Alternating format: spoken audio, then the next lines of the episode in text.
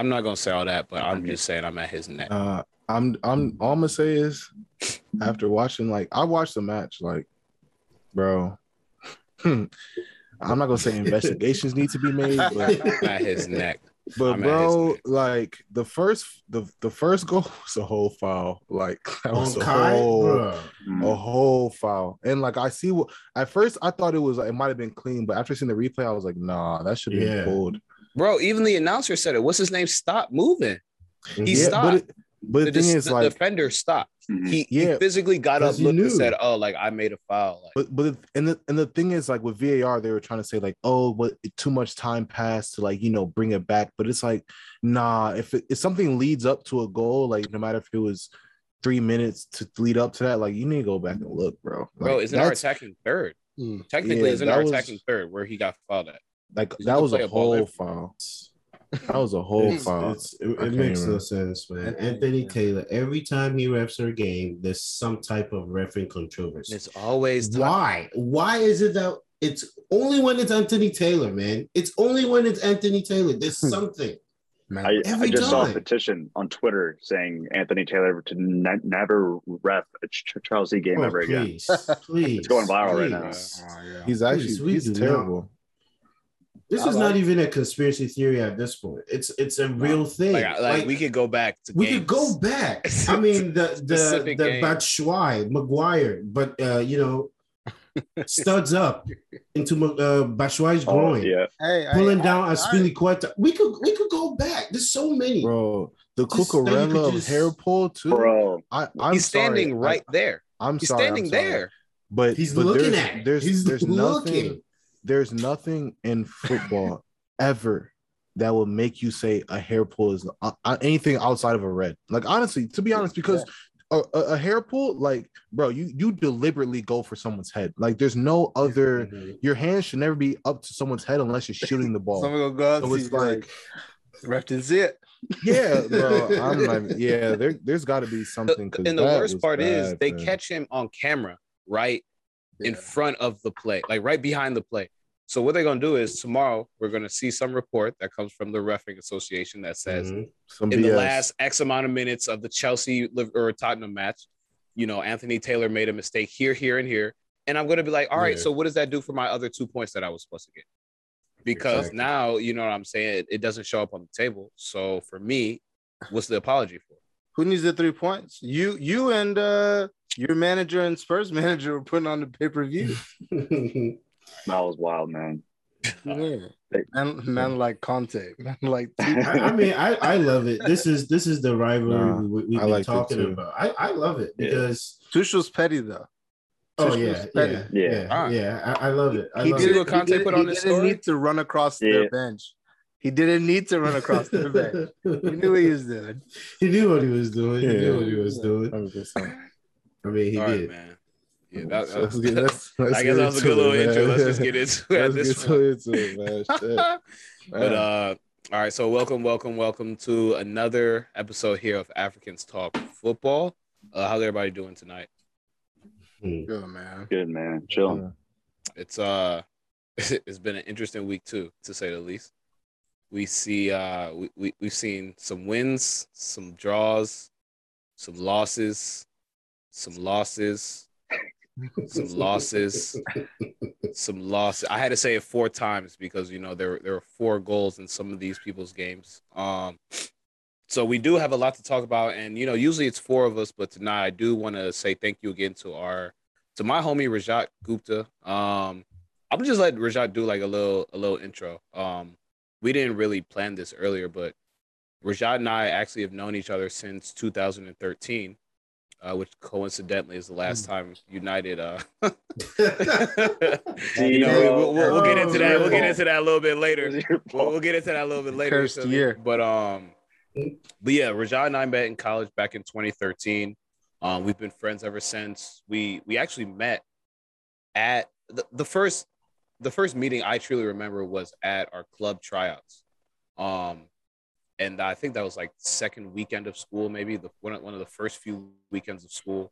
And we both made it to the final cuts. And I remember seeing him maybe like a few weeks later at the bar and just saying, hey, bro, like, did you make the team? And he was like, oh, yeah. I'm like, yo, that's crazy. But when you guys start, he's like, oh, no, I turned it down. And I'm looking at him crazy because I'm like, bro, like, you made the team, you turned it down? He's like, yeah, I just want to see if I was good enough to make it. And from that moment on, I knew we'd be friends because nobody that arrogant gets away from me. And so we started playing football together. We lived in the same quad, and, you know, the rest is history. But just want to give, you know, you a few minutes to give yourself like a quick background, how you got into soccer, football, team you support, and kind of just, you know, a little bit of background about you. Yeah, man, appreciate that intro. Appreciate you guys for having me on. I've been listening to you guys for a minute now. Great stuff. Keep it coming. But yeah, a little bit about me. Yeah, I'm Ohio boy, Columbus Crew fan. Shout out the Crew. I've been a soccer guy my whole life. You know, I play FIFA. I follow all over the world, you know, Europe, European soccer, North American, South American, etc. It's my life, man. It's my life. My team of choice is unfortunately Manchester United. As you can see with my background here. But yeah, I've been supporting Man U ever since Ronaldo came. I think it was 2004. Right when he came, I was a huge Ronaldo fan, huge United fan. So ever since, been both. Ronaldo is the guy, United since 2004. So it's been great. The first 8 years of my United life. The last 9 has not been great, as you guys know, but yeah, it's a little bit about me. United fan, and yeah. Let the people where you from, Rajat? Let the people know. Let the people know. I'm from Columbus, Ohio. Currently live in Chicago. Okay, and stop. Hold on, Rajat not gassing himself enough. When Rajat said he played FIFA. Like he played against Ocho Cinco. He put up to Ocho Cinco put up to Rajat house. So let the people know. Chad Ocho Cinco from the Cincinnati Bengals put up to Rajat house, played FIFA. He dogged them. You feel me? You know, bro. Yeah. I believe the gamer's tag is Reggie Guptar. He's nice.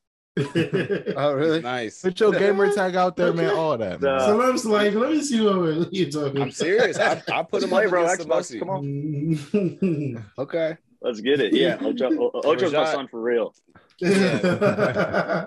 But I mean, besides the, you know, just the electronics and the fantasy, you know, world, look, Rajat's actually a player. You know what I'm saying? Back-to-back Chicago, intramurals champions, 2 years in a row. Decorating. And is also a high school state champion, 2013. Nice. His senior year, they won state championship. Where'd you go to high school? Decorated. Old and Liberty. Okay. Yeah. Wow, he's a player. He's a real player. He's a real player. My man's not just coming out here talking rubbish. You know what he's talking about, man. Yeah, no, he knows his stuff. He knows his stuff, and that's honestly why I wanted to have him here today, because I mean, when we started putting out episodes, obviously Salam had his reservations about Ole. And, you know, in the beginning, Rajat was actually an Ole supporter, which was pretty funny because they had a few back and forths, you know, on the page about give Ole time. This is, you know, you have to give Ole time, you know? And, you know, here we are 2 managers later. And I asked Salam last week, how long are you willing to give Ten Hag? Because obviously he needs time to get in. Make sure the team settles, understands his mentality, what he wants, you know, his idea of the club to be. And Salam, you know, he was like, I'm willing to give him some time. But after this loss, you know, I want to talk, you know, the floor is you guys, honestly. This is more so, it's not a United episode, but it's definitely going to be a United episode. With this loss, you know, Ronaldo already made it known that he wants to leave the club. There's still some time left in free agency.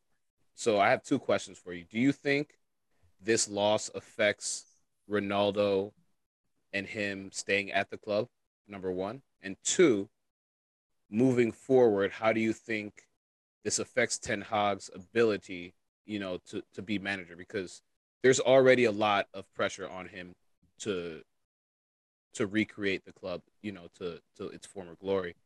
And after these first 2 matches, you guys are sitting at the very bottom of the table while City's at the very top of the table. You know what I mean? So your fans aren't going to give him much time. So I kind of want to hear from you guys, you know, on the other side of the pond, like, how do you feel about this start, for real? So I'm going to give him some time, because if you look at our track record, any coach that comes in, they're going to realize they can't succeed under the Glazer ownership.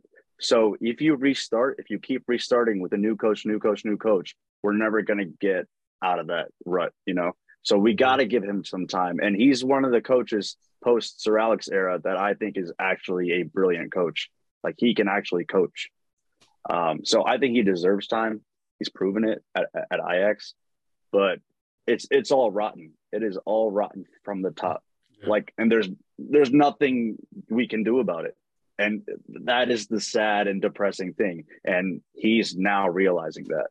He's actually within the inner workings of the club now for a few months now. And he's actually realizing, oh shit, I can't do X, Y, Z. So I think it's hitting him hard right now. So it's going to take some time to adjust. But I saw on Twitter, there was reports of Michael Knighton, I believe. He was saying he was going to make a bid for United. You know, there's a lot of talks now just about the Glazers. I think more than ever before, to be honest. Mm-hmm. There's even talks about our next game against Liverpool having an empty stadium protest outside, just complete empty stadium to show, you know, Glazers out. So I don't know. I think I'm excited in a way because the Glazers are getting so much heat that they've never gotten prior. I think he's at an all-time high right now. So that's exciting for me just to see if they do sell, you know. But regarding Eric Ten Hag, I think we got to stick with him. He's a brilliant coach. He just needs time and hopefully under some right ownership. So go ahead. So I'm gonna let you go ahead. Yes. No, I was just gonna echo everything that he said, and I think ultimately it's important that like they are getting the heat that they're getting now, because it's not just some crazy conspiracy theory that some fans, a small majority of fans, may have. No, now it's actually like, okay, everyone kind of sees what's going on. And I mean, like, you happen to have like a really big team. And sometimes I don't even think they understand like how big of a team they truly have. But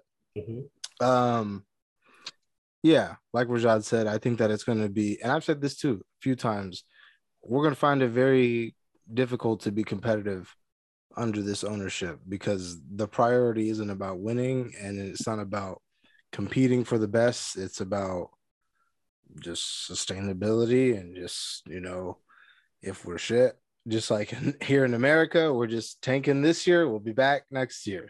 I want to go because simply just because we talked about this last year, and for the people who didn't listen like last season, like into this new season, last season I talked about a lot how United and like Arsenal were kind of in like the same predicament in some senses, you know, in some certain situations. Situation of kind of the same predicament. And I used to say last season, you know, like I don't want Arsenal to be where United is when they were on the verge of firing Ole with Arteta, right?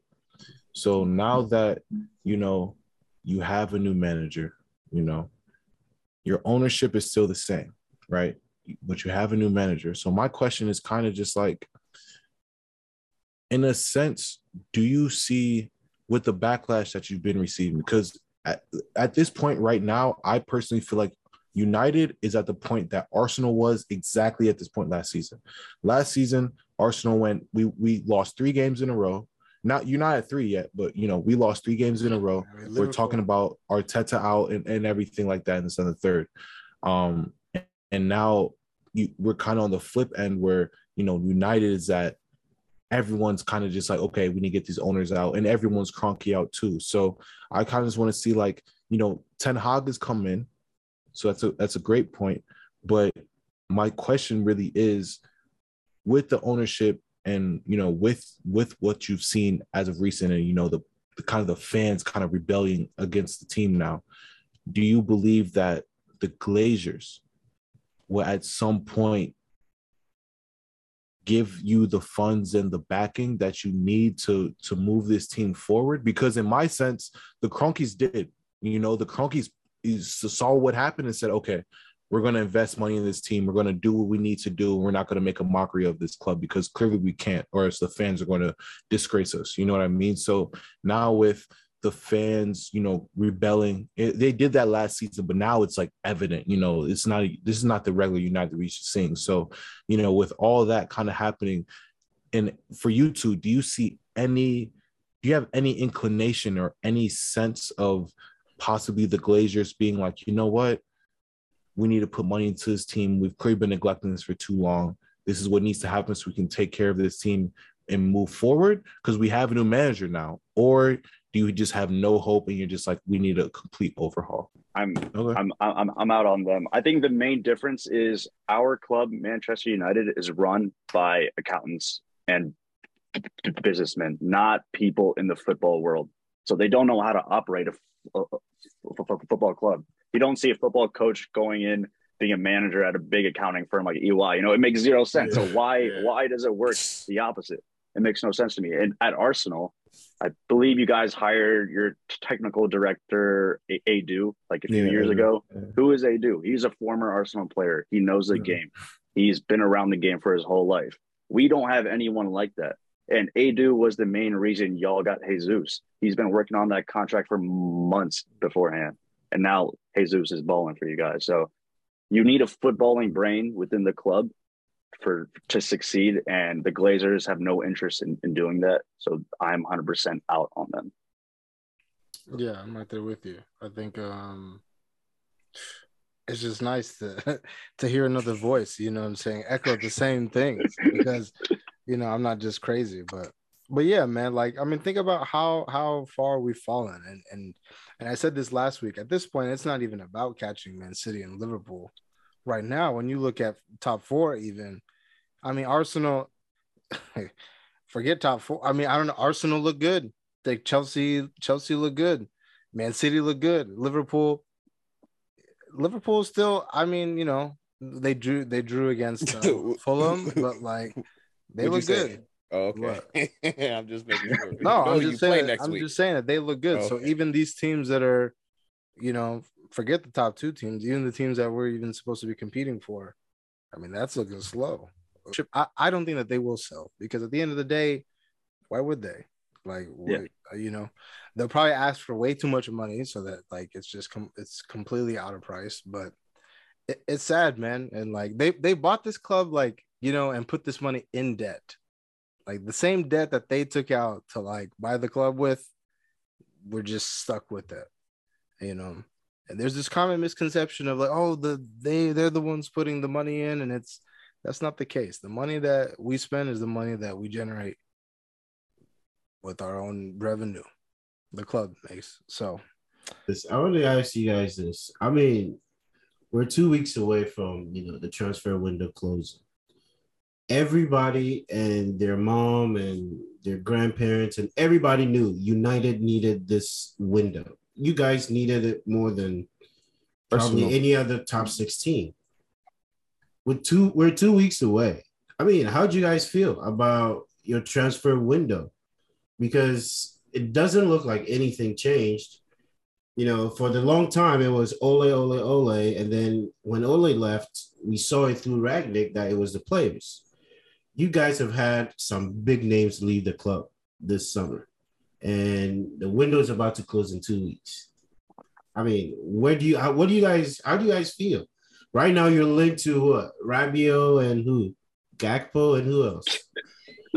Like, I mean, I don't even, I don't think personally, Chelsea, we've had that, you know, great of a window. I don't think we've had a bad window, but like, I'm looking at y'all like, I don't know how you guys must be feeling, because who didn't know United needed this window? Like, everybody knew United had to do something. It's terrible. And you haven't done anything. It's the lack of, I guess, you know, obviously just being proactive, having a plan on what our targets are. Why is Frenkie de Jong, again, is one of the first rumors you heard this whole summer. Yeah. Any rumor. Like the Frenkie de Jong rumor was something that came out real early. And here we are in August, still like haven't wrapped this up yet. It's a shame. And then to get to get linked with what, Rabiot? And like I said last week, though, I think that Rabiot would come in and help this team because Rabiot is better than any center mid we got. Yeah, so, at this point, yeah. I was actually looking at every midfield of every EPL team earlier this week, and United has a top is a bottom five midfield, I believe. I think Fulham has a greater midfield than Manchester United. Yeah, they have.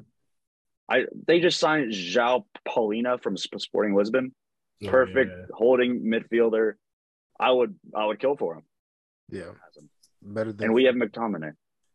I mean, yes, I think it's a lot to do with the ownership and, you know, investing in the club. Like your owners haven't invested in the club. You know, that's a problem. They just use it as a cash cow. But at the same point, you gotta look at your players too and be like, There can't be I don't know. It's just shocking to me. Like, this is a standard at United, you know, because but you got if United in the years past, like since we've been watching for numerous times, if United goes down 1-0 against a team that they're not supposed to be down 1-0 to, there's an immediate like, okay, response. Come on now, let's get it going. We're asleep for a little bit. Now we're up. You just woke us up, and it's not the case with you guys. It seems like when you guys get scored on, you go into a shell, and it's more of a we have no leadership. Your players just leadership, and it's just and yeah, it kind of leads me to my point. It's just like where are you guys at with Maguire and him being skipped? Because for me, I can't. I'm gonna let you start off with this, boss. Yeah, I don't know. Just for me. Yeah. And Maguire being skipped and him still being included in the starting lineup, I think I can go. I don't want to speak for United fans. I don't want to speak for United supporters, but for us on this podcast, get that man out of there. I think it's a mutual agreement that get him out. That man is not suitable to one, be your skip, but also to be a starting center back for Manchester United. So it's like, where do you guys kind of feel about all this and Ten Hag's decision also to continue with him? Because let's not get twisted. Ten Hag said no, he's going to continue to be our skip, and he started the first two matches going into the season. Now it's a long season, but at the same time, he still started these past two matches, and they've both been losses. Where have you guys scored yet? You guys scored we had one on goal. You guys haven't scored a goal this season and a goal in the season yet. So that's what I'm saying. Like, it's I don't know. What's up, man? What's up? I mean, I think Eric's first mistake as the coach was to retain Maguire as the captain. I honestly think the captain should be someone that, you know, acts like a captain, acts like a leader, actually plays hard on the pitch. And I think the only person that actually gives their all on the pitch for United is Bruno Fernandes, I think. I mean, he does screw up a lot, but you can tell he is the one like being aggressive and actually. Where was he today? Huh? Where was he? Because I didn't. There's nobody. There was nobody for Brentford. But I'm saying, you know, as if I haven't seen him since he got paid that contract. Well, no, I mean, I'm looking at the starting 11 from a work rate standpoint. I mean, Bruno. Yes, I'm just saying work rate. I'm just saying. We have guys who don't really do shit. They're lazy. Yeah, and they're that's not what I'm saying. So, but okay, so my thing is, where are those big name players? You know what I'm saying? Where, because we talk about Ronaldo, but at the end of the day, there's also Bruno, who's supposed to be a leader on your team. You just picked up Christian Eriksen, who, I mean, he's new, but he's supposed to be a leader on your team. De Gea is supposed to be the biggest leader in the team. I think when you but don't leave out Sancho either because I was going to get to Sancho. Sancho might be a leader, but he has a responsibility. I was going to say he has a different responsibility, but because I was going to get to Sancho and Rashford next. Because Sancho and Rashford, Trashford. We might as well just call it Rashford. because when you look down the line, Rashford has the longest seniority on the team, or one of the longest seniorities on the team. You know what I mean? He's been there since what, 2017? 2016. I mean, Phil Jones has the most seniority. I'm talking about the players who play. You know who started. So there has to be, you know what I mean? There has to be some sort of, and I don't know if this is a team thing, but Ten Hag has to get the mentality right, because when you look across the board, there's no one on the pitch that you can look forward to get them ready for, you know, after that first blunder by De Gea, you needed someone to say, okay, let's go. Then the second one happened. And after the second one happened, the game was over, in my opinion, because Eriksen was upset. He's like, why are you giving me the ball? Cristiano Ronaldo, they pan to him. He's upset. He's throwing his hands in the air. Rashford's too quiet to do anything. Sancho, this isn't his team yet. He can only work as hard as he wants. Bruno, but where's Bruno been? You know, he's supposed to be the guy who's supposed to take the game by the horns, and he's not there either. There's no Pogba. So there's really no player there. So my big, again, to go back to my questions, and Gabriel, I know he had a good point as well, but one, do you think Ronaldo stays? And, like, how do you think he, like, his decision to stay is affected by these first couple of weeks? I know he only has 2 weeks, so he's probably going to stay. But then two, how much time are you willing to give Ten Hag? Because obviously he has to come in and make some major decisions, but he's kept Maguire as captain. We've seen the lineups be, you know, a little suspect. You know what I'm saying? Like, why not start Varane? You bring him on. You bring him on the second half, but he was on the bench to start. I believe you give Ten Hag as much time as exactly he needs. He's one of the very few bright spots Manchester United has. But I for 100% believe this. I think that there's a reason why the obvious things that you would think that are obvious aren't happening. And that's because there's something going on with the guys that are behind Rajat. There's no way we are on here talking about leaders on a team when you have Cristiano Ronaldo. Mm-hmm. David De Gea has been there. He's the only one who's won a Premier League. None of those guys have won anything. You're taking direction from who? From Harry Maguire. You know what I'm saying? Which, do you guys see him when we get scored on? What does he do? Yeah. Yeah. The captain completely disappears. Completely disappears. I think there's something wrong. I think that I 100% believe that there are players that play continuously and it's like in their contract or something, because there's no way you can sit here. You have Cristiano Ronaldo and you're wondering over Maguire, the captain.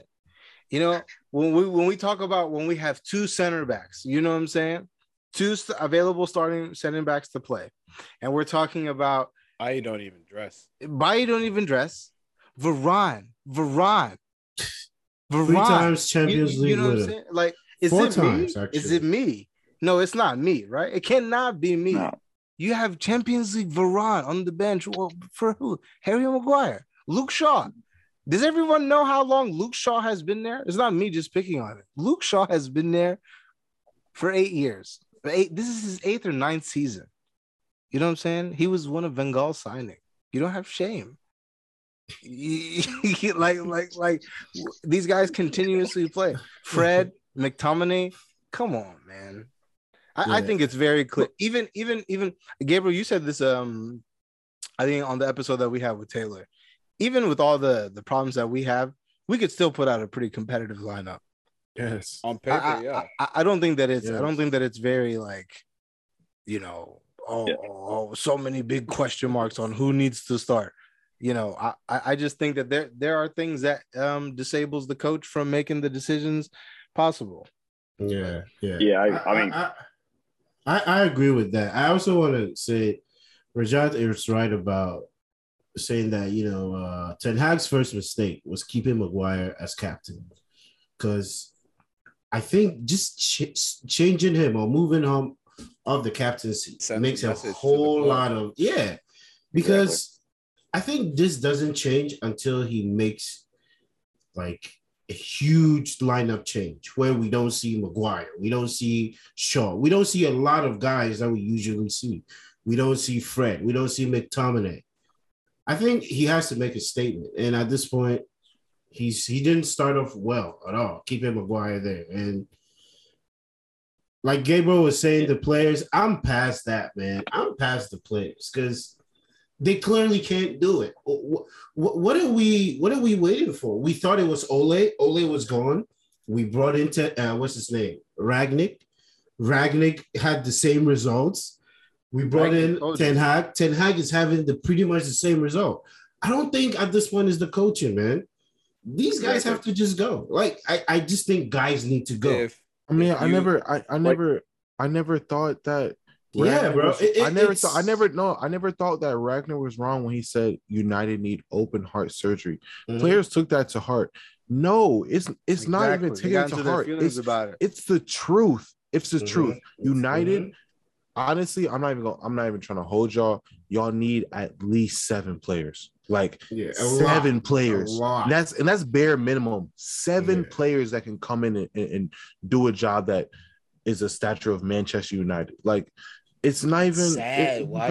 It's sad. I was in shock watching those third and fourth goals going. I'm like, because I go back to my history where it's like Arsenal, where it's. Arsenal has never struggled for midfielders. Like from the time I started supporting to even before that to even now, like we have never struggled for midfielders. In the past couple of years, we're struggling for midfielders, and which was crazy. And now I'm looking at this United team, and I'm just like, it's not even you guys are struggling for one position. It's like you guys are struggling for players all around. It's like you guys need a 9. You guys might need another winger. You definitely need at least 3 more midfielders, and you probably need 2 more defenders. Easily 2 or 3 more defenders. It's like and a goalie. Yeah, might need a goalie obvious. Too. So it's like you guys need open heart surgery. Ragnick was not wrong about that. I fully back him on that statement because these players are just not going to get it done. They're not going to get it done. I think anyone that watches the sport and at any level, at a youth level, a youth coach, a 12-year-old player, I don't know, and anyone can audibly or visibly see Fred and McTominay do not work. It just doesn't. Together, alone, it doesn't. Not a thing. Why are they playing together so consistently? It's so visible. It hurts. It hurts. Yeah. But that would take the ownership admitting that the decision that they've been making. Yeah, they got it wrong. Right. But they can't admit that, so they're going to continue to, persist. You could guys that aren't good enough. If you each could get 2 players right now,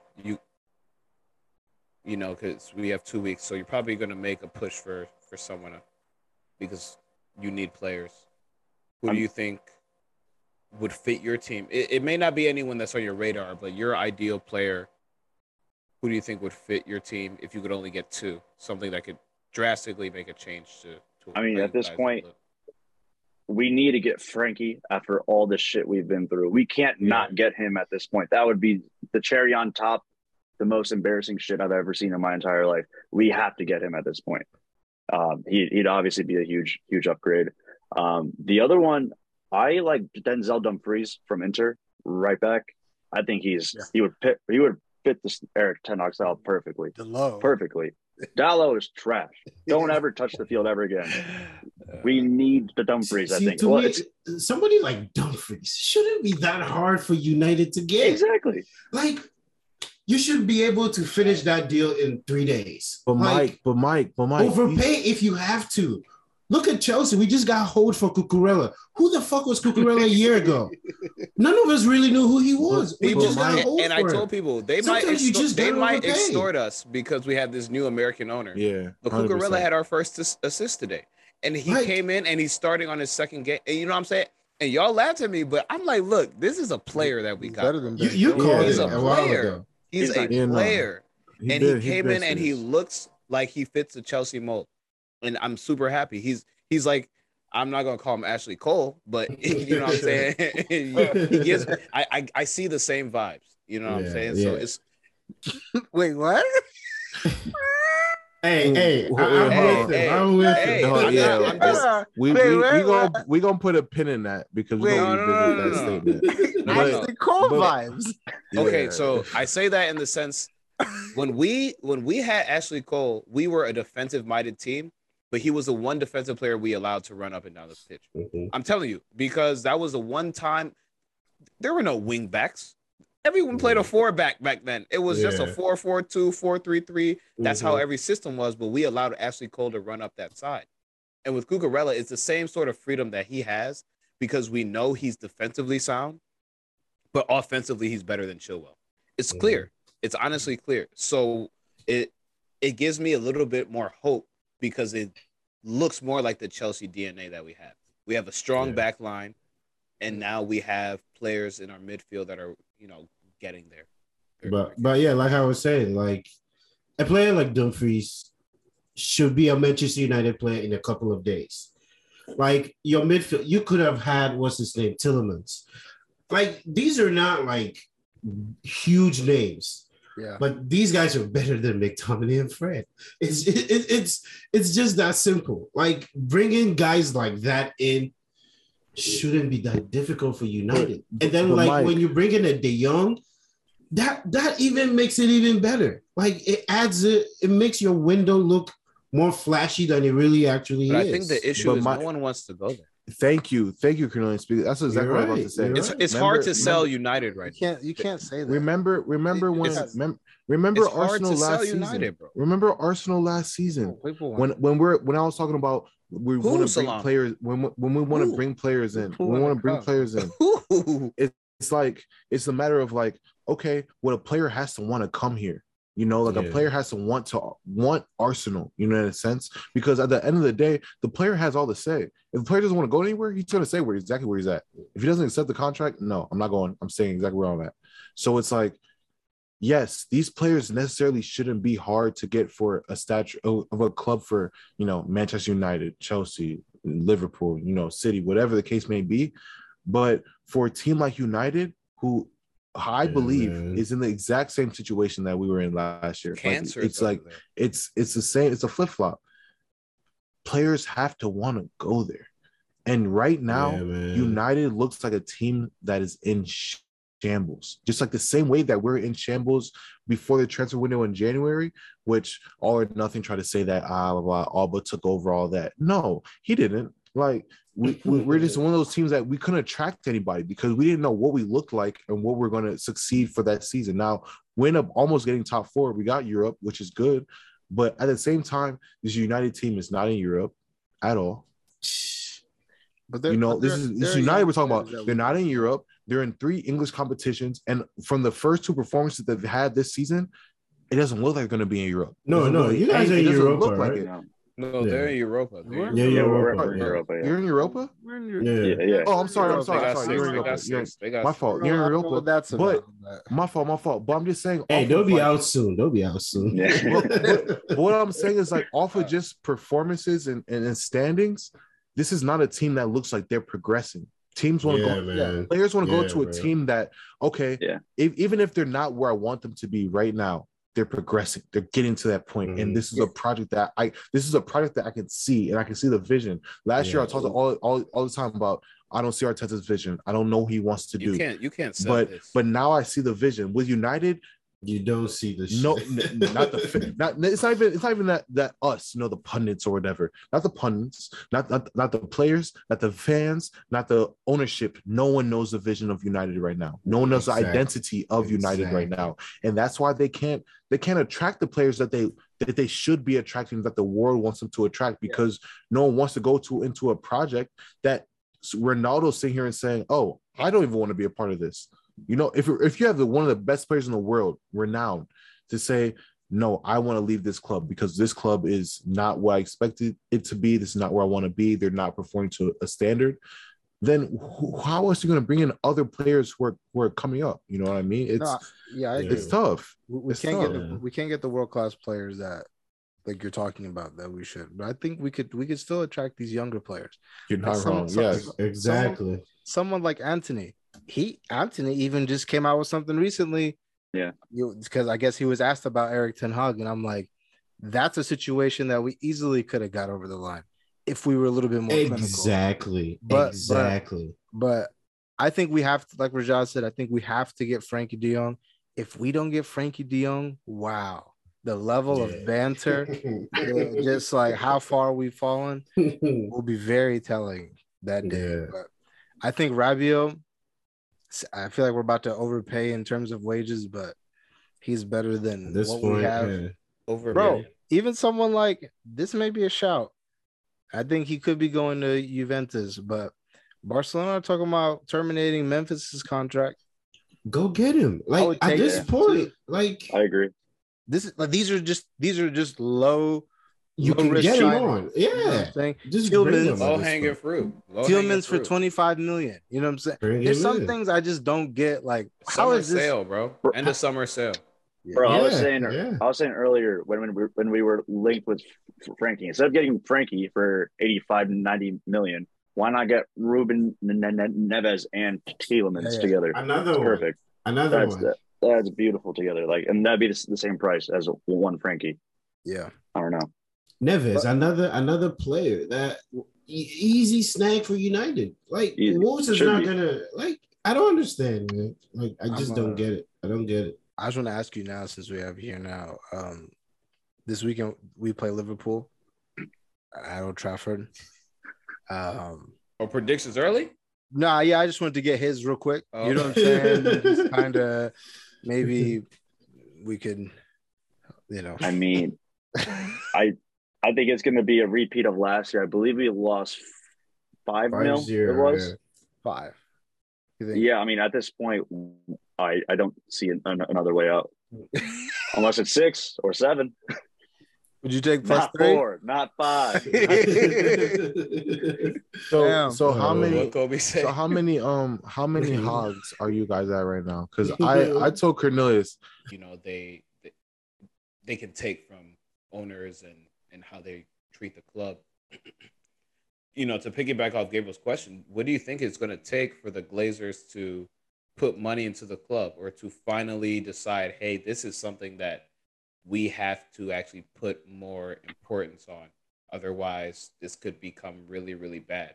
Because I know it's early, and I remember telling Gabriel last year when, you know, Arsenal lost 3 in a row, I was like, hey, it's early. You know, I know it stinks to lose your first 3, but you have time. You have 35 more games. But the thing with United is that it's looking worse and worse and worse and worse. It's a gradual sinking ship. You know, there's no idea, and there's a new manager, and it's still not working. And it's very, very hard for a new manager to get everything quickly together. You know what I'm saying? So what do you think it's going to take for the Glazers to, you know, to wake up, I guess? I don't think they care. Like, honestly, I don't think they care about this club. Like, they just care about the Bucks, you know?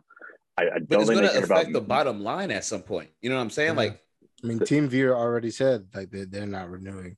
Yeah. You see what I'm saying? Like, it's affecting the bottom line at the end of the day. So they have to care if they care about their pockets. I mean, they're going to – okay, here's this. They bought Man U in 2005, I believe it was. How many times have you heard the Glazers speak in general? True. I couldn't tell you more than 5 interviews I remember listening to them in almost 20 years of ownership of one of the greatest, biggest clubs in the world. That's what?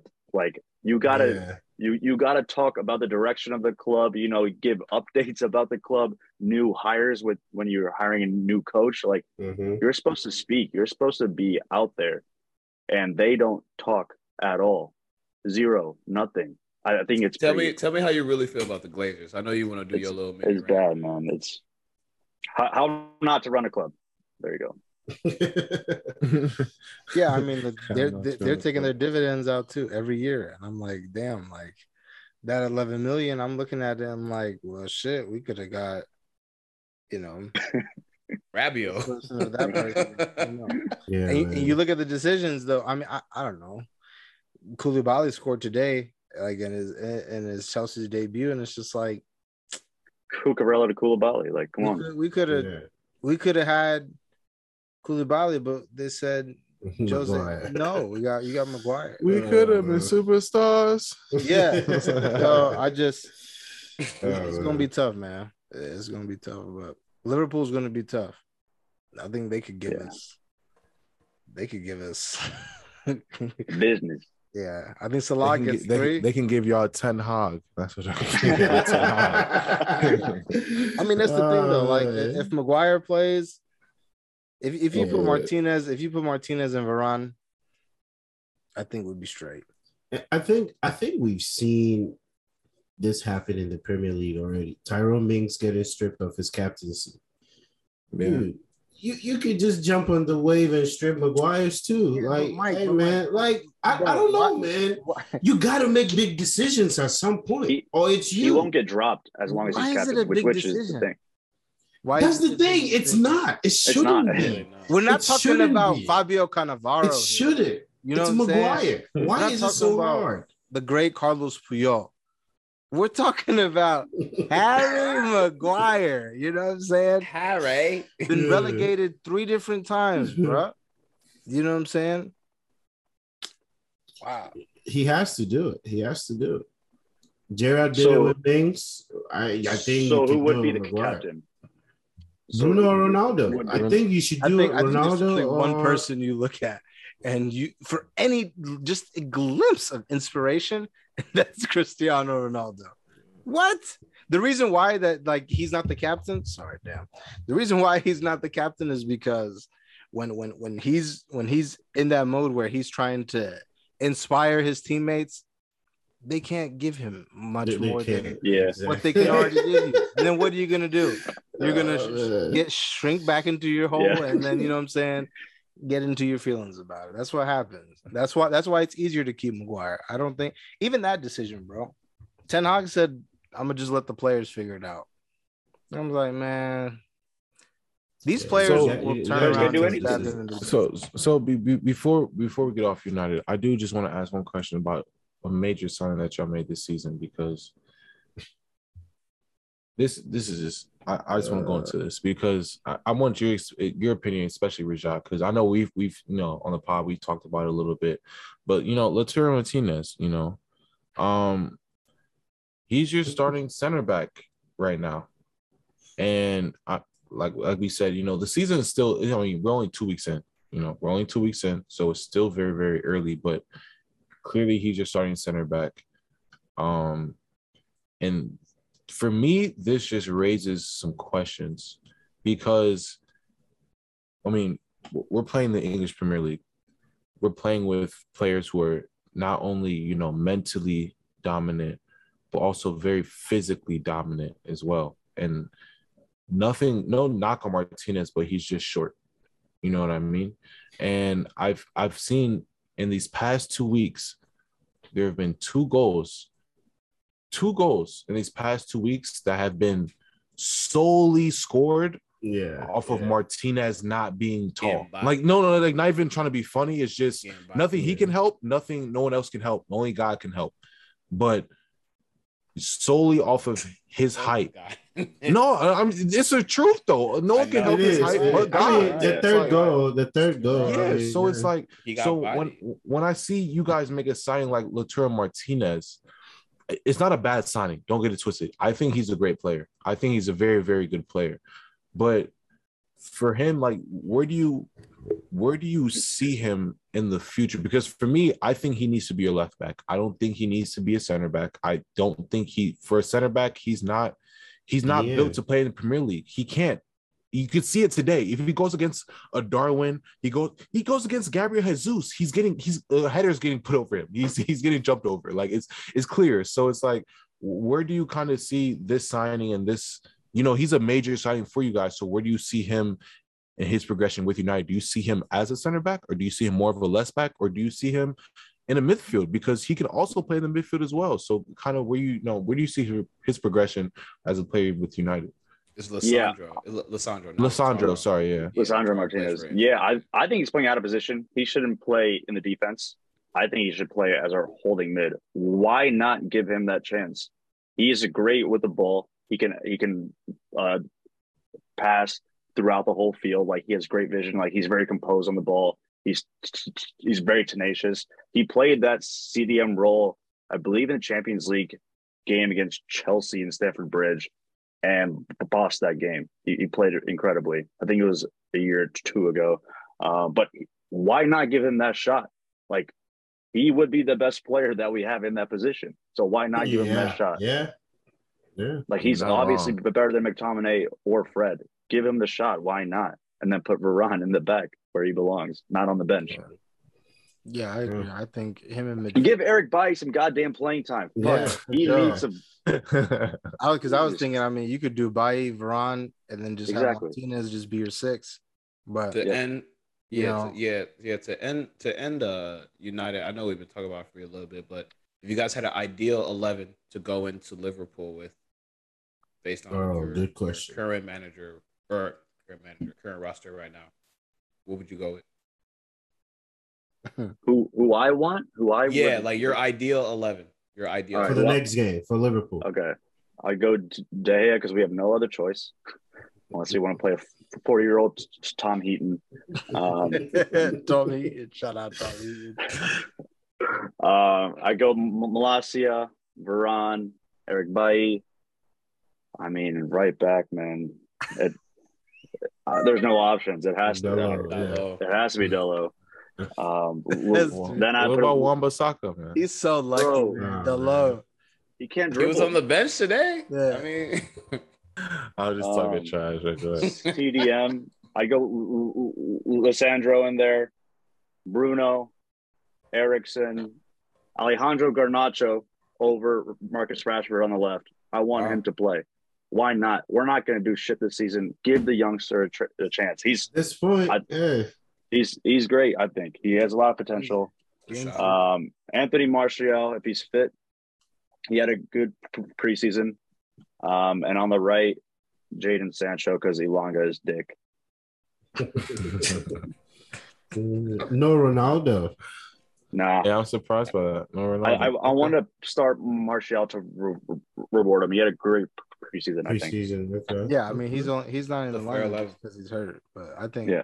I mean, we've really missed him too. I mean, you think about it, all preseason we've been working with him as our focal point, and then the season starts and we don't have him. We have a disgruntled Ronaldo who's not up to speed with everybody else. But yeah, more or less, I agree with your lineup.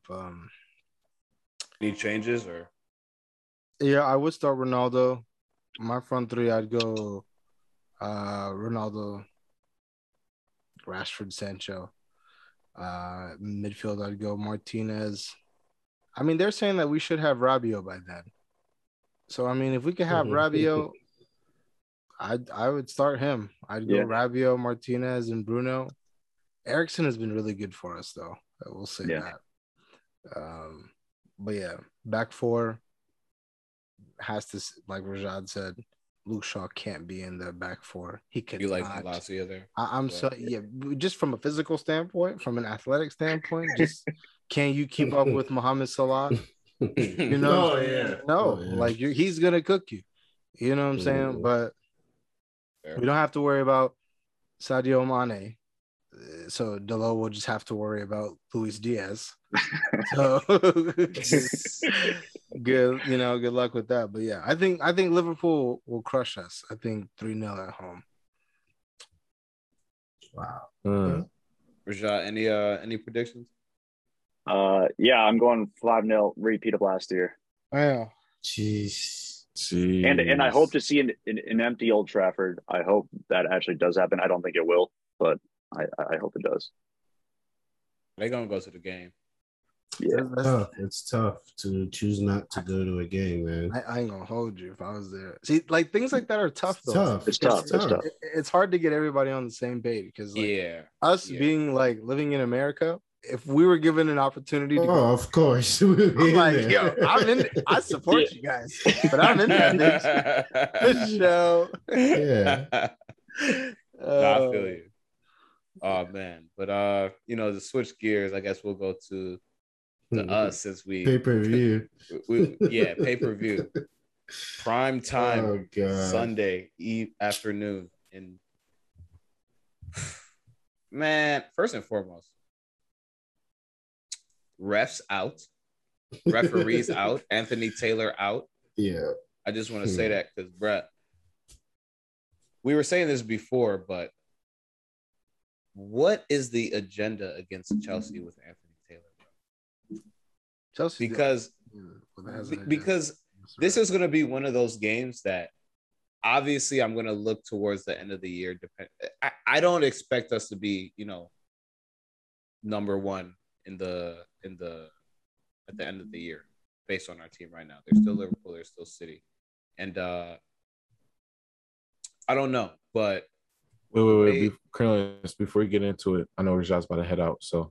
Oh, okay. Y'all appreciate it, boys. Thank you. Have a good one, bro. Thank you. Thank you. Thanks, guys. We'll talk soon, Rajat. Yeah, for sure. See you soon, buddy. Right.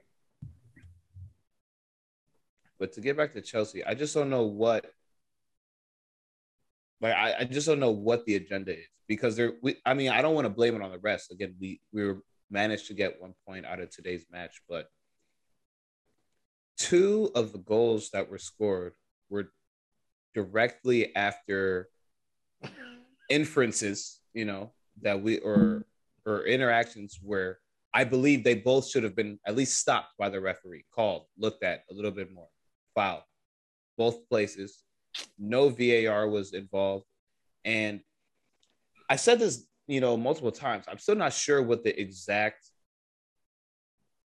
role of VAR is in matches, because I know it's there to make the game a little bit more clean, but when we decide, I feel like the refs pick and choose when they use VAR as a means to clean up the game, and because of that, we as fans have no idea when it should be used, when it shouldn't be used, and when it doesn't get used when we think it should be used, it makes us angry. As in Tuchel, as you saw. You know, the camera didn't pick him. The camera didn't pick up what happened before, you know, he and Conte got into that altercation after that first goal. It started with the Kai foul. Yeah. But what I can assume is that once Kai got fouled, Kai went up to the ref after, you know, play resumed. I can just assume that Tuchel went also to the, you know, the fourth referee who stands on the sideline there and says, hey, Kai went to the ref on the pitch. I'm coming to you. That was a foul. Why are we not looking at that? And then the goal happens, and there's already, you know, Tuchel being a little upset already on the midline.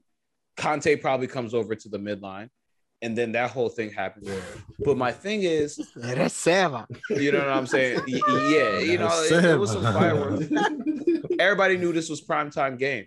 But for me, all I'm saying is, when it's a 2-2 match and both of the goals come off of things where, as a fan, we think it's a foul. As a fan, on corners, when I see fouls and ref stops the play, usually he goes to, you know, the screen to see what's going on. Usually he gets a little tap in the ear from the fourth official that says, hey, maybe we should go review this. None of that happened today. So for me as a fan, I want to know when VAR is actually supposed to be used and how we can use it a little bit more to catch things like that so it doesn't happen again. But also as a fan, we got robbed. Koyate. Yeah, we got robbed. Koulibaly scores his first goal. Brilliant goal. Reece James scores his first goal of the season. Brilliant goal. After he should have gotten a brilliant assist. But, you know, we'll get to Kai a little bit later. And then after a so-called foul where, you know, Cucurella gets his hair tugged and gets pulled to the ground, they get a redo off of a corner, and then Harry Kane scores because we don't match, you know, it was bad defending. So I'm not going to say it wasn't our fault. But it's just those instances in the league make it not fun for fans because we go home thinking, why didn't they go to the screen? And, you know, I guarantee you a week from now or 2 weeks from now, we're going to see something similar where they do go to the screen. Yep. And that's the issue. But I'll let Mike, you know, say his piece then. You know, I didn't want to come over here and talk about, you know, the refs, you know, stole the game, blah, blah, blah. I didn't want to. I didn't say that. No. I'm not saying that. But still, what I'm saying is they made two very, very big calls or no calls, which impacted the game in a way that caused us to not get 3 points. No, I'm saying that I didn't want to come on here to say that But that's exactly what happened. Like, that is just what happened. I mean, from they showed Anthony Taylor's angle. From his angle, it didn't look like Kai got fouled. But from the other angle that we saw, he was clearly fouled. Like, he was clearly fouled. So, to me, this is where our frustration comes from, at least as Chelsea fans. We've had multiple incidents when Anthony Taylor was the ref where he should have made a call, and he didn't make the call. And it ended up, you know, costing us the game. I mean, we can go back. We've had two games with United where there were calls he had to make, and he didn't. The first one, I can, you know, it wasn't directly after, but eventually it led to the goal. The second goal, on the other hand, you were standing right there. You were standing right there. Even if you're not sure, can you not just go look at the screen just to make sure that, okay, this was a good call or bad call? But like you said, in 2 weeks or even next weekend, we're going to see a similar play, and we're going to see a ref go to the monitor just to check. Like, I personally didn't think we played bad at all. I thought we played a very good game. I thought Tottenham played a good game to where they saw that, you know, there was an opening for them to actually do something. You know, Conte made some, you know, tactical substitutions that helped them, bringing Richarlison on. That was a very good sub for them because right when he brought Richarlison on, their pressing changed. They were pressing us way more than they were with, what's his name? Sessegnon, when he was on. So, like, I have to give him credit. He made some tactical changes that changed the game, which made it more open. By the end of the day, it came to two calls that Anthony Taylor should have made that he didn't make. And that's, as a Chelsea fan, you can't look at this game and be like, you know, as a true fan of the game, you can't look past those calls that were missed. You just can't. Yeah, I mean, I'm not gonna lie, I completely agree with you guys. And I watched the match. I watched what Tuchel had to say after the match too. And he was just like, you know, I just honestly feel bad for my players because my players didn't deserve this result. And, you know, come to the end of it, they don't deserve this result. And if you look at the match, if you watch all 90 minutes, mm-hmm. Chelsea dominated the entire match. Like, let's not even keep it a question. Chelsea dominated that entire match to me. And I'm not going to say that – I don't want to say that, you know, at the end of the day, these two calls made the entire difference because at the end of the day, Chelsea did have other opportunities to score the goal or to score other goals. You know, Kai Havertz had a big chance, big chance, literally in front of goal that he didn't finish. I feel like you guys could have scored 3-4 goals. Yeah, Raheem Sterling skied it over. Yes, yeah. Sterling skied it over the goal. You know, late in the second half. I don't want to sit here and say that you guys didn't have other opportunities to win that match. But when it came to game deciding decisions from the referee, it went against you and it didn't help. It didn't help the case. But at the same time, I mean, you guys did have chances to put it away. You did have chances to put it away. And unfortunately you didn't take them, but I'm not going to take it. I'm not trying to say that the ref didn't, or, you know, wasn't subpar today because he was beyond subpar. This was bad. This was bad from the referee, you know, just the referees in general. I truly believe that, you know, VAR is there for a reason, and they said that they're going to get better with it this season. And through the first week, you know, I did see some improvements. There's some PK calls that, you know, weren't called this early in the season and this and the third, but this week just comes to kind of show that VAR is the same that we've it's a 30. It's the same. It's the same. It's league. Week one, they didn't have any big mess ups. It must be good. But, and then week two, you know, we have, and look, I know this is early and I don't want to be the guy that's going to come on here and harp about the refs. But it's bad though. It's bad. But every season I will just say my piece and I will let it simmer. It's been getting progressively worse and worse every year. Because we introduced this new technology to clean up the game, make it easier on the referees, and it's caused the referees to become lazy in judgment. Mm-hmm. And not only the referees, it's become the assistant referees to become lazy in judgment. Now they're afraid to put their flag up for an offsides call because the technology will catch it. Now they are afraid to put their flag up for a potential foul that they see against Kai Havertz because the technology will catch it. Mm-hmm. And it's becoming to the point where if we're going to rely on the VAR so much, why do we even have refs in the first place? Because they're making the bad calls and they're influencing the game in a way that it hasn't been influenced before. Before, they just wouldn't make the call. And then you get mad at the ref for not making the call. But now they're making the call and it's the wrong call. Because before we didn't have the replay, like to go look at it. So you were like, I'll live with it. But now you have the technology to go back and look. You know, in another game today, we thought there was a handball. It was, or we thought there was a PK. The ref went and said, you know what? That's not a PK. Mm-hmm. That's not it. Mm-hmm. Was it in the Arsenal game? I believe the Arsenal game. Jamie Vardy. They went. They thought it was a PK. The ref, he said, hey, you know what? I don't know. I truly don't know. Let me go to the... That is when the technology is used the way it's supposed to be used. They called the penalty. There wasn't a lot of contact. They went to the video. They reviewed it and said, hey, you know what? I made the wrong call. Fine. But if you think you made the wrong call, at least go review it. And that's my thing. We see that sometimes. We don't see it other times. And that's what I'm saying. Next week, we'll probably see something similar. It won't be the exact same call, but... I hear what you're saying. And Salam, and that's what I'm saying. I don't want to be the one to be on here and saying that, you know, that's the reason we didn't get them 3 points. Because we had mad chances. Right before Reece James scored his goal, he had a beautiful cross right across the six to Kai Havertz. He missed it. Mason Mount, he had a chance in the first half where he beat the defender, took a step in the box, skied it over. You know, Sterling did the same thing in the second half. I mean, that's just how the game's played. Ruben Loftus-Cheek had a few chances, but he made some bad touches, you know, right before he took the shot and it got blocked.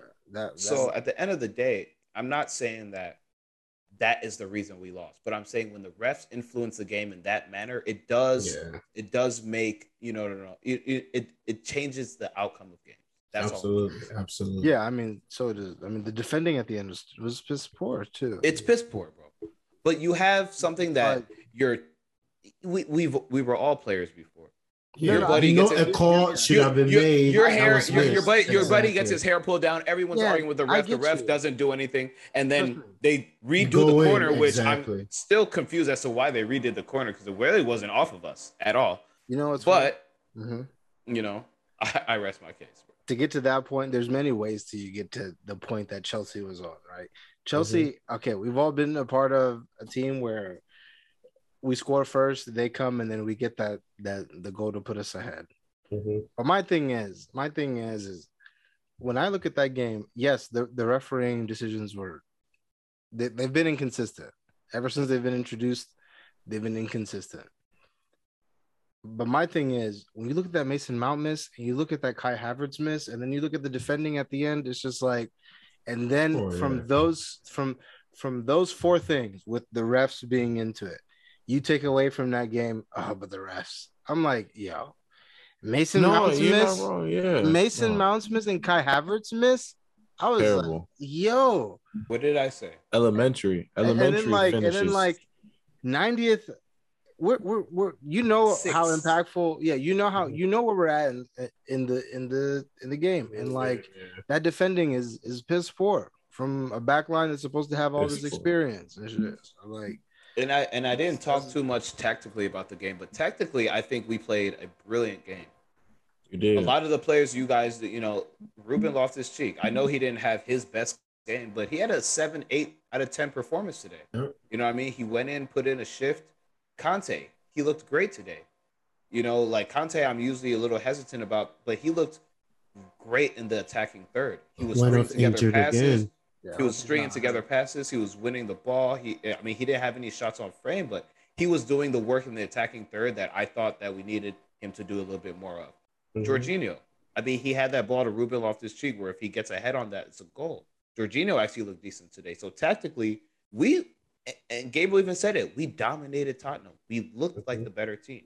I do want to say though, Jorginho was the cause of that second goal. He was the first goal. The first goal. Sorry. Yeah, yes, the first goal. Get that off your foot, 100%. I'm not going to cap. Get that off your foot. Mm-hmm. But, Salam, I agree with you. At the end of the day, Chelsea has the same problems we've had for the last 2 years, I believe. We're not good at finishing. We are not clinical enough. We get scared when we're around the box. We're just now starting to put more shots on frame, but it's still not good enough. And even the announcer said it after Mason Mount's miss. He says, oh, this is something where on the training ground, he hits 9 times out of 10. Exactly. It's one of those things, man. You can't be, you can't get timid around the box. And that's what it looks like. We still have, you know, we got to shake that off of us. But I agree with you. This game, we should have won a couple more times. But I don't like the way the refs influenced the game. It's getting to me now. It's getting to the point where I'm seeing patterns.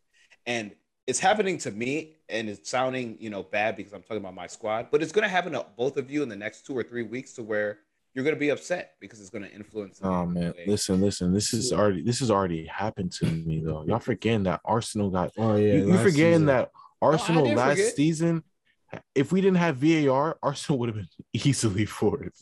Like, clear. But with VAR, we weren't. So, I get it, man. It's bad. Like, the refing is poor. It's poor. And they see, my only beef is that it's the same guy. If it was a different ref, you know, I'll take it with, you know, a grain of salt, you know, whatever. It didn't go our way today. But it's the same Anthony Taylor, where every game he refs where we're playing, there's some type of controversy. Why? That's my issue. It's the same guy. Like, if it was a different ref, I don't care. You know what? It didn't go our way today. But the fact that it's Anthony Taylor and it continues to happen where there are calls that you're just like, how do you just let that go? You don't even go look. That's where it's hard for, you know, at least us Chelsea fans to just walk away with this game, looking at the other chances that, you know, we should have put away. And I agree with all of you guys. Like, at this point, I don't know what we need to do. Like, I've been screaming, give Broha a chance. Like, I don't know if maybe he comes in, he catches, you know, some lightning in the bottle and he starts making his shot. I don't know. But some of these guys, I feel like, bro, we've seen these niggas do it and they're not putting it away. We need to get some guys in there that we think are actually going to put it in. Like, I'm sorry, but Kai's miss was just, I mean, if you put your foot straight, it's in the back of the net. I don't know how you don't put that away. So Lucas Vasquez do it today. Right. Yeah, but I think on the other side, though, you got to give credit to Spurs because. Oh, yeah, absolutely. Like you guys said, I mean, they were. I mean, I felt like they looked vulnerable today. Absolutely. And I felt like you guys were definitely the more dominant team in large parts of that game, but. Yeah, they showed the resiliency and, like, you know, some of their players are not even really, like, playing yet for real. Yeah. Perisic really isn't playing. You know, Richarlison.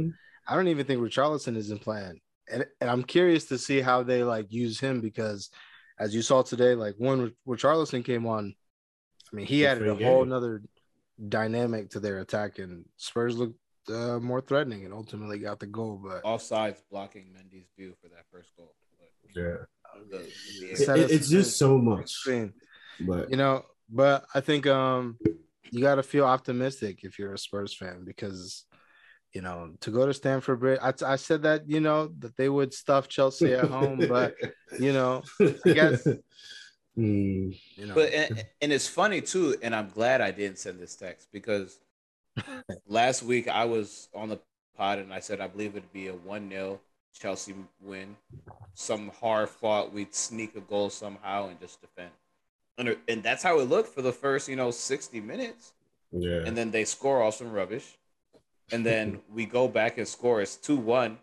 And literally right before Kane scored, I was almost like, hey, Mike, good call on that 2-1. Like I almost texted the group, hey Mike, good call on that 2-1. You know our squad, and they scored, and I literally dropped my phone and went. To I was so heartbroken. I was silent. Yeah, Yasser texted silent, and I was like, but for the love of the game, Like, I honestly walked away, like, being like, this was a really good game. Like, even though I was salty, it had everything I was like, this was a good game. It had everything you wanted. That game's going to smack in Tottenham Hotspur Stadium. Oh, yeah. 3-point line. Oh, yeah. We're going to go there and take care of business. Yeah. Oh, yeah. We team Conte over here, man. Thomas Tuchel was very vulnerable yesterday. He ran up on Tuchel, though. He said, what's up? From the knowledge. Tuchel was... You see what Conte put on his Instagram story? He said, I wish I knew you were there. I would have tripped you. Yeah. I'm like, bro, what are you talking about? Bro, that's Italian. Who are you talking to? That's Italian. All right. Yeah. He said, I would have tripped you. Yeah. All right. We would have taken care of you. Yeah. Talk about taking care of business, though. Arsenal, I know, man. Another dub. You know, another quick three under the belt. They find themselves in the top four, you know, after 2 weeks here. Arteta out here winning games. Yeah. Right, hey. Arteta out here winning games. It's getting tough. Hey, that's a new hashtag. Arteta out here. Yeah. Arteta out here. Yeah, out here. Yeah, you feel me. You said it last week. You think it'd be 4-1, 4-2. Should have been 4-1. You know, some things happen. But you know your squad, man. You guys look good. Gabriel Jesus, 2-2. Man, he's doing his thing. Just like we all believed he would. And just like I told you, you guys are at the perfect time. Everyone on your squad is from around 23 to 26. Yeah, for the most part. You have Xhaka out here looking like he's 26. So it's a good thing for your club right now, man. How did you feel after that Leicester dub? And do you think you can attract Tielemans after showing him what, you know, Arsenal's made? Mm-hmm. Yeah, man. I'm so Arteta out. You know, I'm gonna keep coming. It's not gonna stop. He doesn't believe. Yeah, you're not as like, you know what I'm saying. You're not coming with it with the same, you know what I'm saying. You ain't got the same venom. Listen, with the same vim. You moving real Arteta-ish. Hey, listen, man. Arteta out here. Yeah, it don't got the same venom though. It don't. You're not wrong. It does not. But you know, after this weekend's performance, man, you know, it was a great performance. Like I said last week, you know, Leicester is a team that for some reason they always score against us. Like this is a known thing. It's a game with us and Leicester is very rare to end in 0-0. It's usually a high-scoring game, usually a 3-2, you know, even 2-1, 2-2 type match. But, yeah, you know, I felt like this was one of our earlier tests in the season, even though Leicester, we wouldn't consider them, you know, a top six club or whatever you want to say. But I feel like Leicester's a good test for a team earlier in the season, and I think we handled it well. You know, Gabriel Jesus, I mean, I already know what more I need to say about the guy. I felt he had the perfect home debut. I mean, he was involved in every single goal that we had. 2 goals, 2 assists, just like that. And you know, that's the type of play that we expect from him. Of course, you know, I don't expect 2 goals and 2 assists every match. But you know, that type of play is what I expect from him from this season. So to see him, you know, come to Arsenal, come to the Emirates and you know, do that on his debut is major, man. It's major for the fans, it's major for the fan base, it's major for the team, because it shows the quality that we have. I mean, come on, man. Talk to him, man. You know, I just think as a team, we just played well. There's never a moment, you know, even when we went down a goal, or not down a goal, but when we got scored on, there was never a moment where we felt like we were out of it. And to be honest, to be fair to Leicester were never really out of the match. Like, we played well, you know, that whole first half, but Leicester also played well. Like, I don't want to give anything away from Leicester. Leicester also played up to par that entire match as well. And, you know, we're just fortunate enough to get the win. But I felt fully confident, you know, going in. You know, Jesus showed his magic with those first 2 goals. Honestly, could have had a hat trick within the first half. If we're being completely honest, he should have had a hat trick, you know. And even going into the second half, you know, of course, it's going to be a little different, you know, being 2-1, you know, of course, the match is going to change a little bit, but we showed our resilience. We showed who we are. We went and got a 3rd goal. Unfortunately, you know, a 2nd goal went in. Well, then after that, it wasn't more than 2 minutes after that second goal that they scored that we came back and scored another one. And that just comes to show that, you know, the team that we have right now is just full of quality. Like Martinelli's goal on that fourth one to seal the game, full of quality. You know what I mean? Jesus, his first goal, full of quality. You know, just watching this match, I'm able to see now a lot of the interplay that I was able to see years ago with our Arsenal teams and our midfielders and the quality of our team. You know, the fluidity and, you know, just the ball movement between the understanding between our players right now is extremely strong. We're moving the ball like we used to move the ball in 2015, 2016, 2017. I'm starting to see that right now. You know, the team is, I don't feel like we've completely gelled yet, but I feel like, you know, we're getting to that point where we're gelling very, very quickly. And, you know, I really don't have, you know, that much to say. I thought we get scored on. And to be honest, the two goals that we conceded,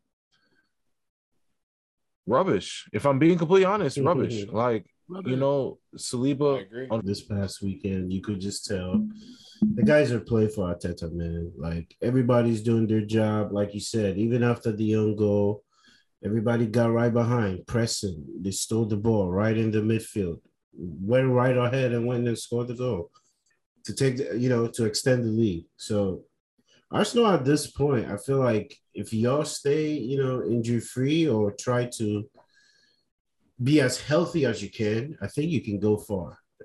You could possibly end up winning something.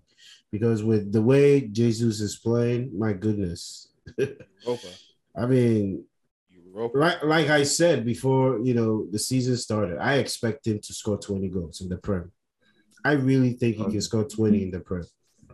And the way he's playing, man.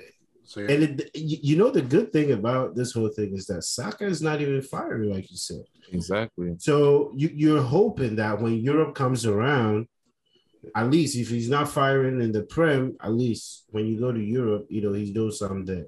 But, you know, he still has time. He's young, but I'm definitely looking to him this season to be on, you know, more on the contribution aspect of, you know, this team. I want to see him do more.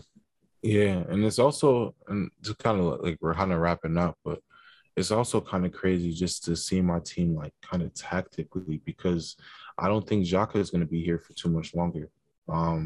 Just for the fans out there, I don't know if you've seen, you know, Arsenal play a full 90, but I've seen Zinchenko, you know, he starts at left back, but then he'll very quickly tuck in, you know, as a six and just let – and that's why Xhaka, if you've watched the matches, Xhaka's just been free roaming. I mean, been making runs in behind like he's a 10. You know what I mean? Which is crazy.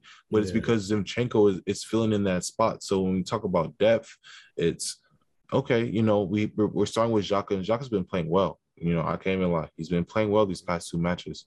But, you know, the moment that we need to change something up, you know, we can bring in Tierney, who's a left back, and move Zinchenko to that midfielder position. And it's like he's already kind of been playing there, because the way that we're set up now, he's already playing there now. He's still left back, but he's already kind of tucking in and playing as a six right now. So, you know, we can give him even more offensive freedom, you know, if Tierney decides to be on our left back, or, you know, Arteta plays him at left back. So, you know, we have a deep team, and that's what I think is going to contribute to success that I think we should have this year. The depth of our team and the amount of midfielders that we have in our team now. And I think, you know, if we're able to sign, you know, another midfielder before the end of the season, more specifically Tielemans, yes.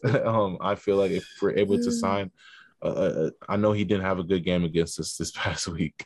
We put that out there. He did. It's all part of the plan. It's all part of the plan. But if we can add a player like Tielemans, or, you know, another quality midfielder to our side, even this is without even seeing Fabio Vieira. You know, he just got back into full squad training. So if we can add another midfielder on top of him already being here, and, you know, him probably make an impact at some point, then I think we know we are in very, very we should have high hopes from there, you know. So yeah.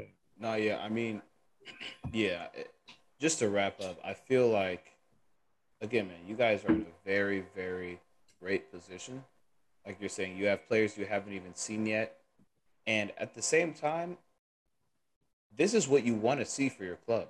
You want to have healthy competition. You want to have players step up. You want to have, you know, you want to have, I don't want to say you necessarily want to have a Saka not start off firing, but you want to see one of your main players not playing at his full potential and still seeing super success for the first 2 weeks.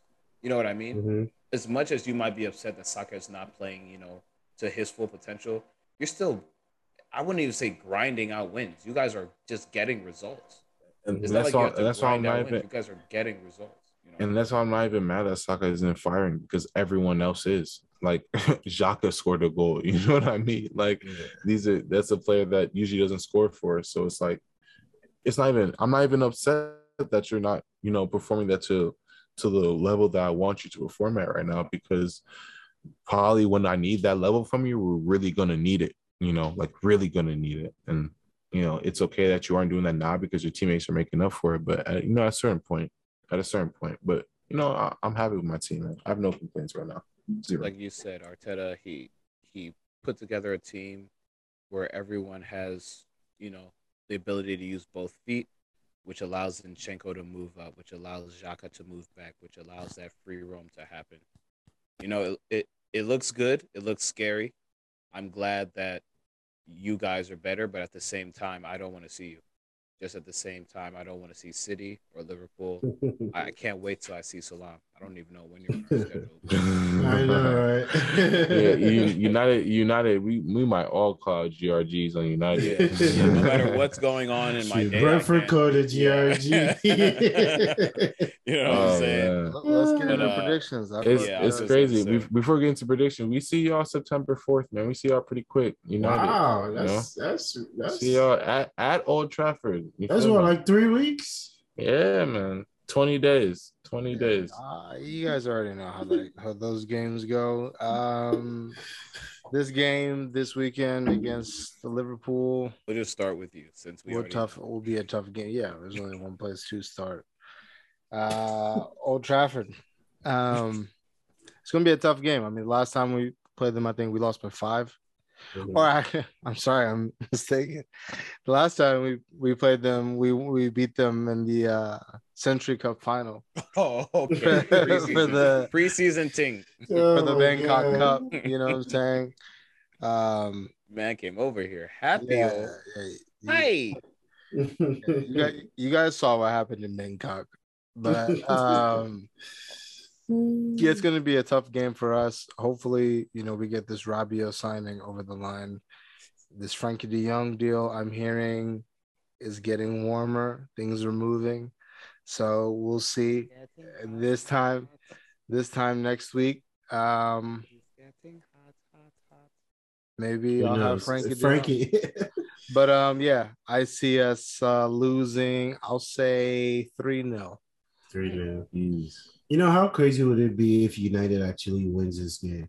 Nah, there's no shit. If I were a betting man, I would not bet on United. Even 22 men, we wouldn't be able to. Yeah. So, Salam, before we get off United, do you think that there will be any changes to the lineup? I would like to think so. I think you say you like. I want a yes or no. I don't know. Do you think there'll be changes? I think there should be. I think yes, because again, like we talked about earlier when Rajat was on, if we don't see any changes, then you know that something is going on. I mean, we've seen it the first 2 games. We've seen some changes. There's no way. And this isn't me having an agenda, but come on. What grounds does Harry Maguire have to stand on to not only get consistent playing time, but to get the captaincy? You know what I'm saying?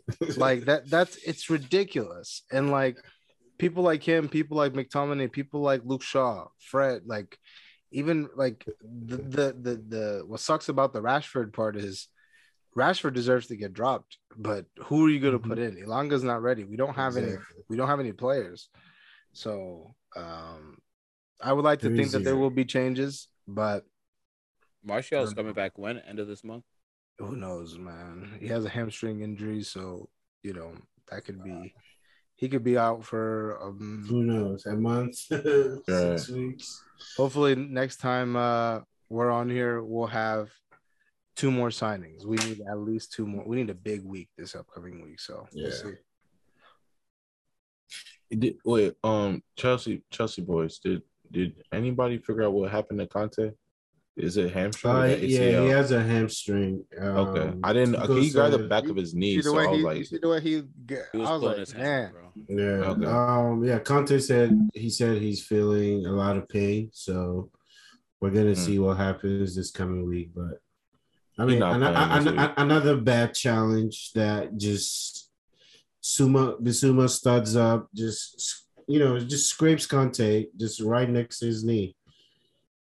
No call. I mean, it is what it is, but I mean, we go to Leeds, and Leeds are playing ball right now. They look all right, man. I mean, they look all right. It's just the first 2 weeks, but Leeds have been balling. They've been showing some resilience and. Jesse Marsh's. I mean, hopefully we can go in there and take care of business. You know? Yeah, we're the superior team. So, what's the prediction, Mike? You talking around the point? 3-0, man. 3-0. Let's do this. Yeah, against Jesse Marsh. Nah. Yeah, 3-0. Man, like Marsh, he's not gonna allow that. 2-1, 3-1. Did they win? 2-1, 3-1. They tied 2-2. Oh yeah, they did tie. They did. Southampton. That's right. I might call the GRG for Liverpool. Liverpool plays tomorrow, Crystal Palace. How are you feeling? I think Liverpool take care of business. Yeah, man. I mean, I just hope Palace gives them a game. That's all. Salah brace. Okay. It's at Anfield. Yeah, it's at Anfield. I changed. You know how that goes. Yeah, I'll say. Salah gets one. Luis Diaz probably gets one or two. Luis Diaz has been real close lately. He just been hitting the post here and there, but LD is on one this year. he gonna get his. He will. Yeah. Don't worry about that. Arsenal at Bournemouth this upcoming weekend. 11:30 match, actually. A little different. Or 12:30, I think. But yeah, no, I truly expect us to win 3-0. I expect a 3-0, 4-0 win. Arsenal low key got a favorable schedule to start the season. I told you, I don't. It could really open a gap. I'm telling you, we play Bournemouth and then we go to Fulham next week after that. So, we're at home against Fulham. Sorry. So, about to stretch your leg. I feel like with the momentum that we have right now, we should go into Bournemouth and we should close them out 3-0, 4-0. Jesus should get a goal. I really hope that Saka can get a goal. Maybe an assist, something to get his confidence, just get the ball rolling a little bit more. But yeah, no, I expect 3-4-0 this weekend. If I had to vote on one of the newly promoted teams to stay up, I'd say Fulham. Really? 2 draws? Hey, tough too. Yeah. Away. Crazy. I haven't played home yet. I will say. Opening week against Liverpool. So. Kind of change of pace before we get out of here. I just wanted to get your guys' opinion on I don't know if you guys saw, but PSG played Montpellier on Saturday. Mm-hmm. And so Mbappe goes to take this penalty, the first penalty that PSG were given in the first half, and he misses. And then so they got a second one like 20 minutes later, and Neymar picked it up and was like, well, shit, like, I'm taking this one because of what happened prior. And Mbappe kind of, like, made a big fuss about it. He, like, went over to him and was like, they were, like, talking to him about it. This is my team. The president said this is my team. And I was just kind of like, yo, bro, like you just missed, like, you know what I'm saying? And we're not like, they're not even peers, dog. Yeah, they're like, not even peers. You know what I'm saying? Neymar is the whole 30-year-old. Yeah. Like, they're not even peers. I'm your elder. I just wanted to get your guys' opinion on that. I personally think Neymar was right to hold the ball. I agree. I think we'll all agree on that. Like, I'm sorry. If you know, I feel like PKs aren't quite, you know, free kicks, but it's like if you have a free kick, right? Let's say you're a free kick specialist, whatever, you get put on the free kick and you like sky it, or you just put it far wide or whatever. The next free kick that comes up in a dangerous place, you're probably not on it. You know what I mean? It's just probably not going to happen. Mm-hmm. So when it comes to PKs, in the same respect, if you miss a PK and we get a PK 7, 8, and it was close too, you know, like 7, 8 minutes later, you're probably not going to take the PK. I don't care who you are. It's like, it's not like one of those instances where, you know, you're that one player on that team who takes PKs, or you're the star player on the team. It's a PSG. Like, you have a Neymar, you have Mbappe, you have Messi. You have Messi. Like, you have three very capable PK takers. My guy, you're 21. You just missed the last one 7 minutes ago. Either the one, arguably one of the greatest players to ever play the game, or, you know, a very capable, more than world-class player in Neymar is going to take the PK the next point. Mbappe, I don't know what you're doing. I don't. End of the day, man, like, just respect your elders, bro. It's respecting. It's respecting. I think it's crazy because, like, we do, though we joke about it, like he might be thinking that now, like, yo, Neymar, I'm at your level, like, I'm better than you. Like, you he has to be thinking that for him to be like, and yo, no. And, you know, of course, I mean, everyone at that level, especially when you know, you've achieved what he's achieved already, you're going to have those thoughts. But at the end of the day, it's still respect your elders. Bro, it's just like... It doesn't matter who you are. He's the director of football. That's what he was telling him when he was tying his shoe. He said, do you realize I'm the director of football? Oh, man. No, I just thought it was interesting. He probably told him, like, I saw what you did in the Euros too. Yeah. So, you know what else is interesting? What? Barcelona somehow signed all their players. Oh yeah, man. Registered everybody. They registered a draw too. I saw they drew. I said they drew. Yeah. Wait. Before we get off, who missed the PK today? It was somebody missed a bad PK. Oh, Declan Rice. Thank you. Yes. Yeah, there we go. So they lost against Nottingham. Yeah. Well, they lost 1-0 and it almost was 2-0. They got called offsides. Mm-hmm. And Declan Rice missed the PK. Yeah. Yo. West Ham starting their 19th? Yeah, they're right above United, man. Yeah. They're the regular relegation battle. Leicester, West Ham, United. Wow. Yeah. Don't forget Frank. Yeah. Don't sleep on Frank, man. No. Frank is. Honestly, he's what 16. Oh, okay. He's out of it. Do you think he gets a lot of unfair because I feel like now the media is really like on his case, like as they should. I mean, the only reason Frank is not in the relegation zone right now is because he scored one goal during the season. And that's the only reason. You know, he. I don't know, man. I mean, the only two teams that haven't scored a goal this year are Crystal Palace and West Ham, which is kind of crazy. West Ham that is in that conversation. I think that's, you know, more of a crazy statement. But I don't know if they're there yet, but we got to keep our eyes out. Yeah, I mean, they haven't scored a goal last week, but Antonio's spot might be in danger because just bench another week, another week. No production. Are we waiting until the first month is over for Fraud Watch? Or is that what we're doing? No, that's done. That's Michel Antonio. I could tell you he was a fraud last year. I like. No, I want all the men to do well, but let's be real. No, we'll wait until the first month to give official fraud watch. We'll wait till we do our predictions. Mike, two things can be fair enough. Fair. Transfer window is over. We'll do our predictions. But, we're talking about with the whopping 49 goals or something. Yeah, West Ham's all-time leading goal scorer with 49 goals. You've been there for what? 11 seasons. All right. See. Yeah, it's time to go.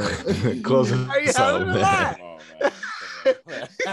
Close this out, man. Yeah, that's look at him. No shame. He said 49 goals over 11 seasons. Yeah. No shame. Yeah. No shame, you know? No but yeah, shame, guys. Bro.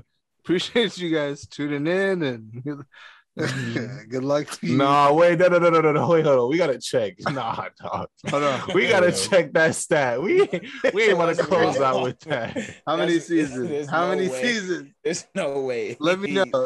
Yo, I know. I'm looking it up right now. But in his defense, he used to play right back. He was a right back. Gareth Bell settings. Gareth Bell. Last year alone, he probably scored like. Listen, 12. the last three seasons of the Premier League, he's had 10 goals. Mm-hmm. And each season, yes. So 19 combined. Wait, what? 19, 20, 2020, 2021, and then 21-22. All 10 goals in each season. Okay, so that's 30. and then his assists have gone up with every season. Every season his assists has gone up. So what's he got? I mean, 10 and 3 and 20. 10 and 3 and 19 and 19 20 and 20 and 21, 10 and 5, then 21, 22, 10 and 8. So hey, all right, bro. Like, 10 and 3. Stop playing with Michel Antonio. Damn, bro. In basketball, you don't tell how many turnovers you have too. God, hey, man. Come on, man. The quality got better. Wait, how many seasons though? I mean, he's had 9 seasons. How many seasons? He's had 6 seasons in EPL, man. He's had 6. And how many goals total? At least 30 and 6. Oh, 39. 47. He has 56. Yeah, 56. Okay. For West Ham. 56 in 96 appearances. 56. And that's just the prem. That's just prem. Yo, so I'm hating. Hey, how many Martial got? 15. Martial's in the 50s too. How much Martial got while you're because y'all waiting on him to come off injuries. So he's you can use him. Martial's going to save the day. All right, see. 56 on 6. Okay, so he's something. Yeah. Hey, so I don't play too much. Man, and close it out. Close it out. It's not like he pumping gas, man. So I'm closest out. Yeah, Anthony Martial said 56. Oh, too. Man. Yeah. He said, you're right, Mike. 56 in this. Martial sitting at 56 in Premier League 6 seasons. 56 on 6. It's a club. It's a club now. 56 on 6. Nah, there's more. There's more. He said pumping gas. That's you crazy. Bro, close it out. Yeah, good luck to you in your future endeavors. Wow.